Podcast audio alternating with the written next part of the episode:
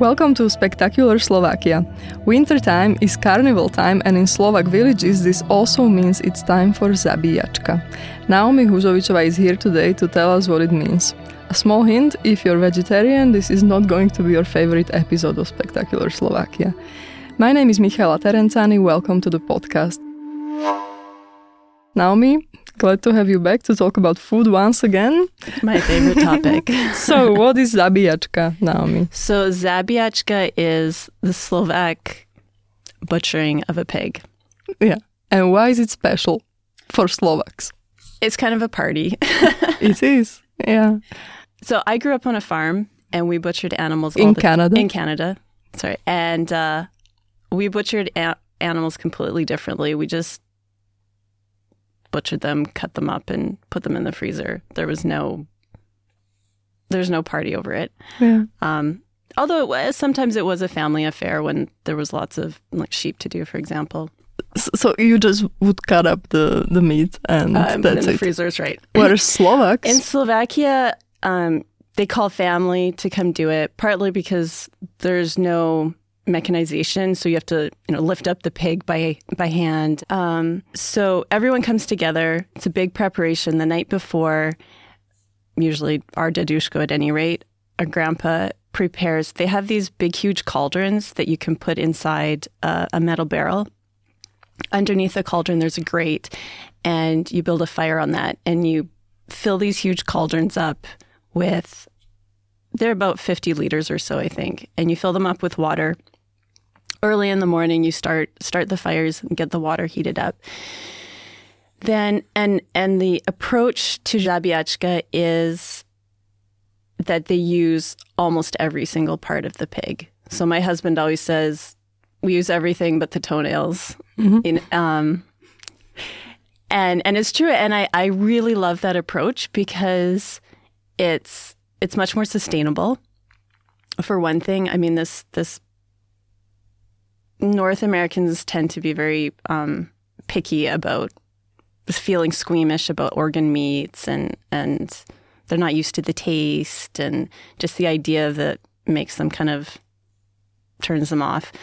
Um, but I love the approach of using it all, and and to me, you know, some people choose to be vegetarian for ethical reasons. They don't want to eat animals or, you know, be mean to them or whatever. To me, using the whole animal is is a sign of respect, of respect and not not throwing away, not being careless or wasteful with, with the life that was given to you so that we could survive and so that we can eat.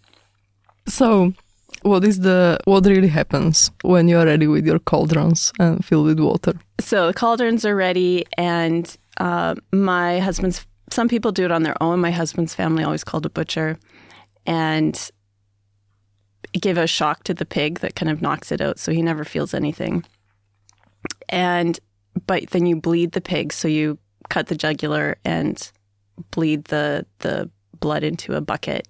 Um, stick your arm in there and keep stirring it so it doesn't coagulate. And uh, then you prepare the pig, hang it up, uh, gut it, and all the all the organs go into one cauldron. And uh, you use the hot water to wash the outside and stuff.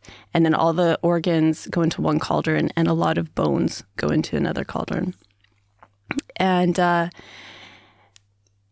Yeah, then you start cutting it up, you have the pieces, and then, so you have pieces of meat, and then you make all different kinds of stuff. And before he's, before he starts making things, he always says, okay, babička, like, what do you want to make this time? Because there's so many different things that you can make, and you kind of have to pick and choose. Mm-hmm. One of them, well, for lunch, my mother-in-law always makes mozgi. Which, this is how the party starts? This is mm-hmm. how the party starts. This is, for lunch, we have mozgi. It's brains ground up with ground meat, with some of the meat grinded up, lots of caramelized onions, and it's really good. There's no, if you didn't know there was brains in it, you wouldn't know by eating it. So you it. don't use, don't you don't put eggs in it? Oh, this? Yes, there's eggs okay. in it, sorry, yeah. Mm-hmm. You cook the, okay. caramelize the onions, some garlic, put in the, the hamburger, uh, ground meat, and, and, uh, brains, mm-hmm. and then eggs at the very last, mm-hmm. and maybe some caraway or something. So it's like scrambled eggs with meat, yeah, sort of thing. Yeah, and then you eat mm-hmm. it with pickles and yeah. bread. That's always lunch. Um, usually the Slivovitsa is flo- free, flowing freely. Yeah. Got to get a shot in there and here and there. Because it's cold outside. It's cold. You got to keep it, warm. It's January or February. Yeah. That's the time to do this job. So... Yeah, because I mean, then the meat you can because the meat itself has to sit overnight, um, has to cool down and sit overnight before you can package it up. And if you did it when it was hot, then it would all spoil. So for practical reasons, it should be cold unless you have like a fridge um, container or something. Also, we are talking about the traditional way of doing this, yeah. uh, the way people used to do before, having fridges or yeah. anything of the sort. So yeah, uh, and. It, People often did Zabíjačka, I think, during um, the time before Lent, kind of like Christmas Fashiangi, Lent. Fashiangi. Yeah, it's kind of party time. Mm-hmm. Some of the different things that they would make would be jaterničky.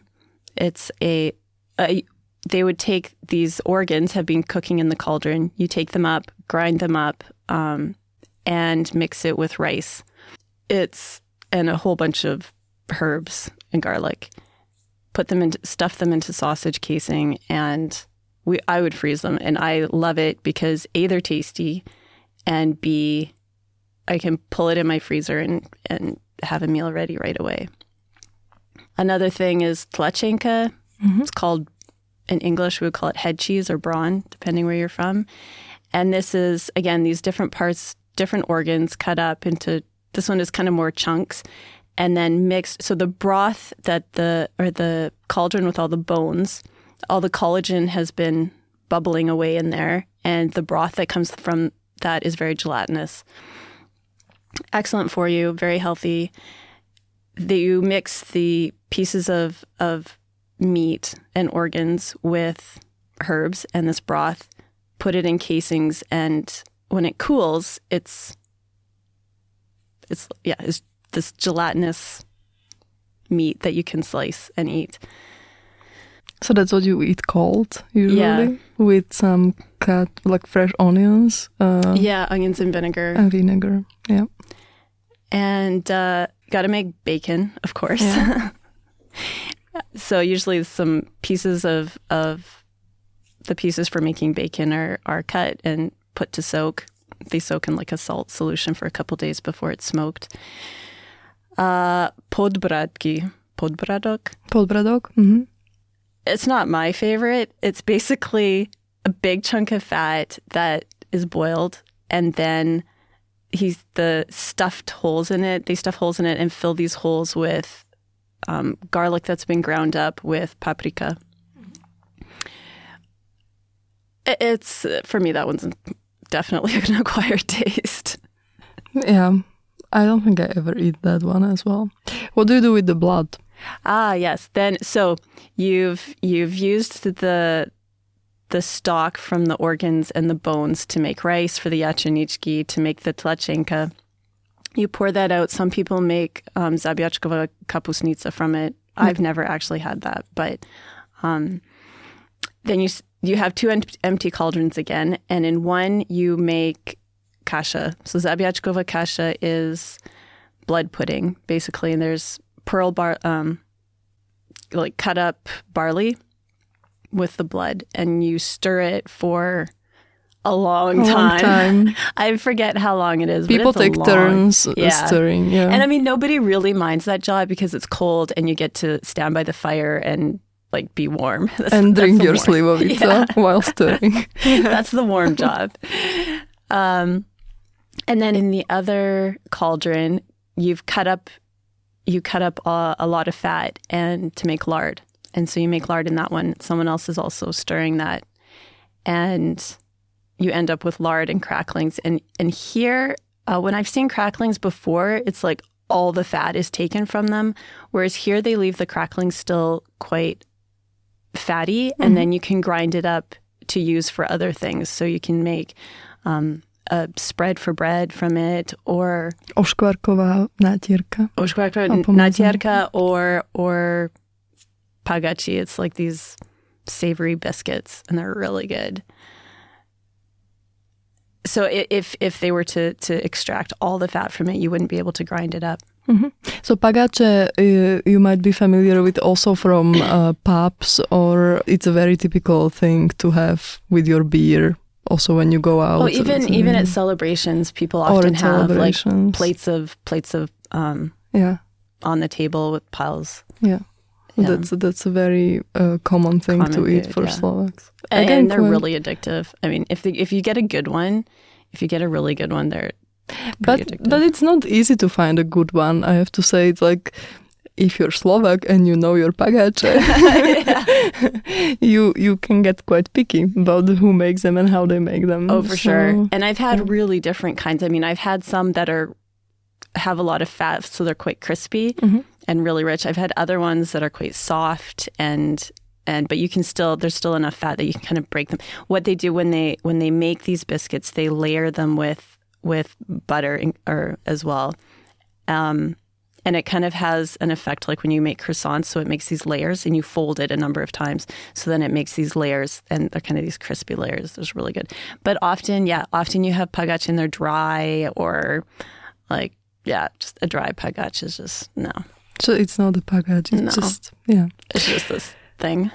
So um, we haven't really mentioned uh, the the sausages that people usually associate with Hungary and Slovakia. So the, the actual the dried sausage. Uh, do you make those? Yeah, mm-hmm. we've made them a couple times. Mm-hmm. Um, sometimes with zabíjačka, sometimes separately. Mm-hmm. Uh, those are they take a while to make. It's not uh, it's not like you can have them on the same day. Yeah. So they, I mean, you grind it, on quite a big grind. You grind the meat, and it can be only pork. You can also add in. I've had, I've had ones with um, lamb meat, with goat, with beef. You can mix with it. Deer or yeah, yeah, yeah, with venison and a lot of paprika. We are in Slovakia, and uh, put them in casings and then smoke them. And that once they're smoked, the smell of smoked like freshly smoked kielbasa is just so delicious. It's just yeah. It's all that umami, umami is. Mm, yeah. Uh, they also make uh, pashtika. So you can make like a liver paste, which is really good. Um, and then for supper, by the end of the day, I'm ready for a salad. like yeah. I've been eating all these rich like organ meat, you know, because as he's making these things, he always gives me little pieces of things to eat and you're snacking and you've had all this rich food. So by the time supper comes along, I'm like, I just want a salad. That's really all I want. But we always, there's always a big plate uh, or a baking sheet of baked meat. And so he often with like pieces with bones in it. So like ribs and stuff like that. And they make a, uh, it's, I don't know, lots of paprika. That's all I can remember that goes oh, on it. You put garlic on it. And yeah, garlic onions. And paprika and onions and bake it. The thing is, the idea is really to eat the fresh meat, which is very different from the frozen meat yeah. one pulled out out of the freezer. So, and usually we end up eating it the next day. Yeah, because yeah. by, by supper time you're still full. Yeah. So the side dish that I associate with all these meals on a Zabíjačka day is, um, apart from the Slovak bread that must be present, is also the sauerkraut, mm-hmm. which makes things a little bit, you know, f- feel less fat, let's say. That's actually something I miss because we usually, when I've had it, it's usually just been pickles, like vinegar pickles. Okay.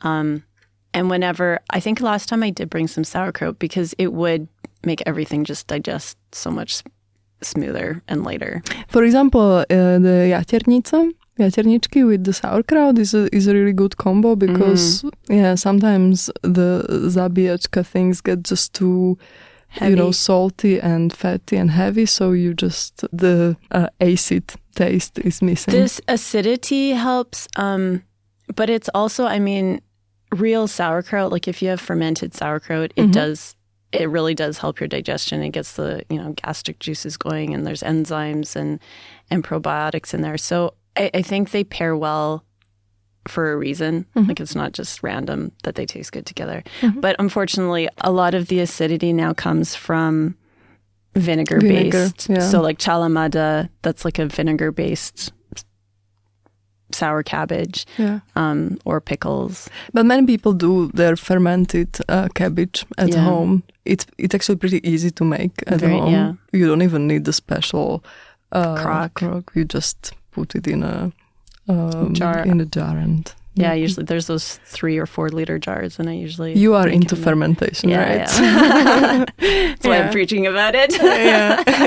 yeah. So, so much for some healthy Slovak um, cuisine today. Uh, what uh, would you tell those who are not as lucky as you to have a family who does zabíjačka? Is there a way to experience the Slovak zabíjačka for a tourist or a, a visitor? Uh, well, usually towns hold a zabíjačka. Uh, sometimes the fire department has one, and then they sell the, the products. Um, it's become quite popular around Slovakia in uh, villages, that the villages would organize zabíjačka. Yeah. You can come, have a look how they do it, and then buy some food. Yeah, and um, I think some pubs have also, like some yeah. kind of homey-style restaurants have started having yeah, them as well. Yeah.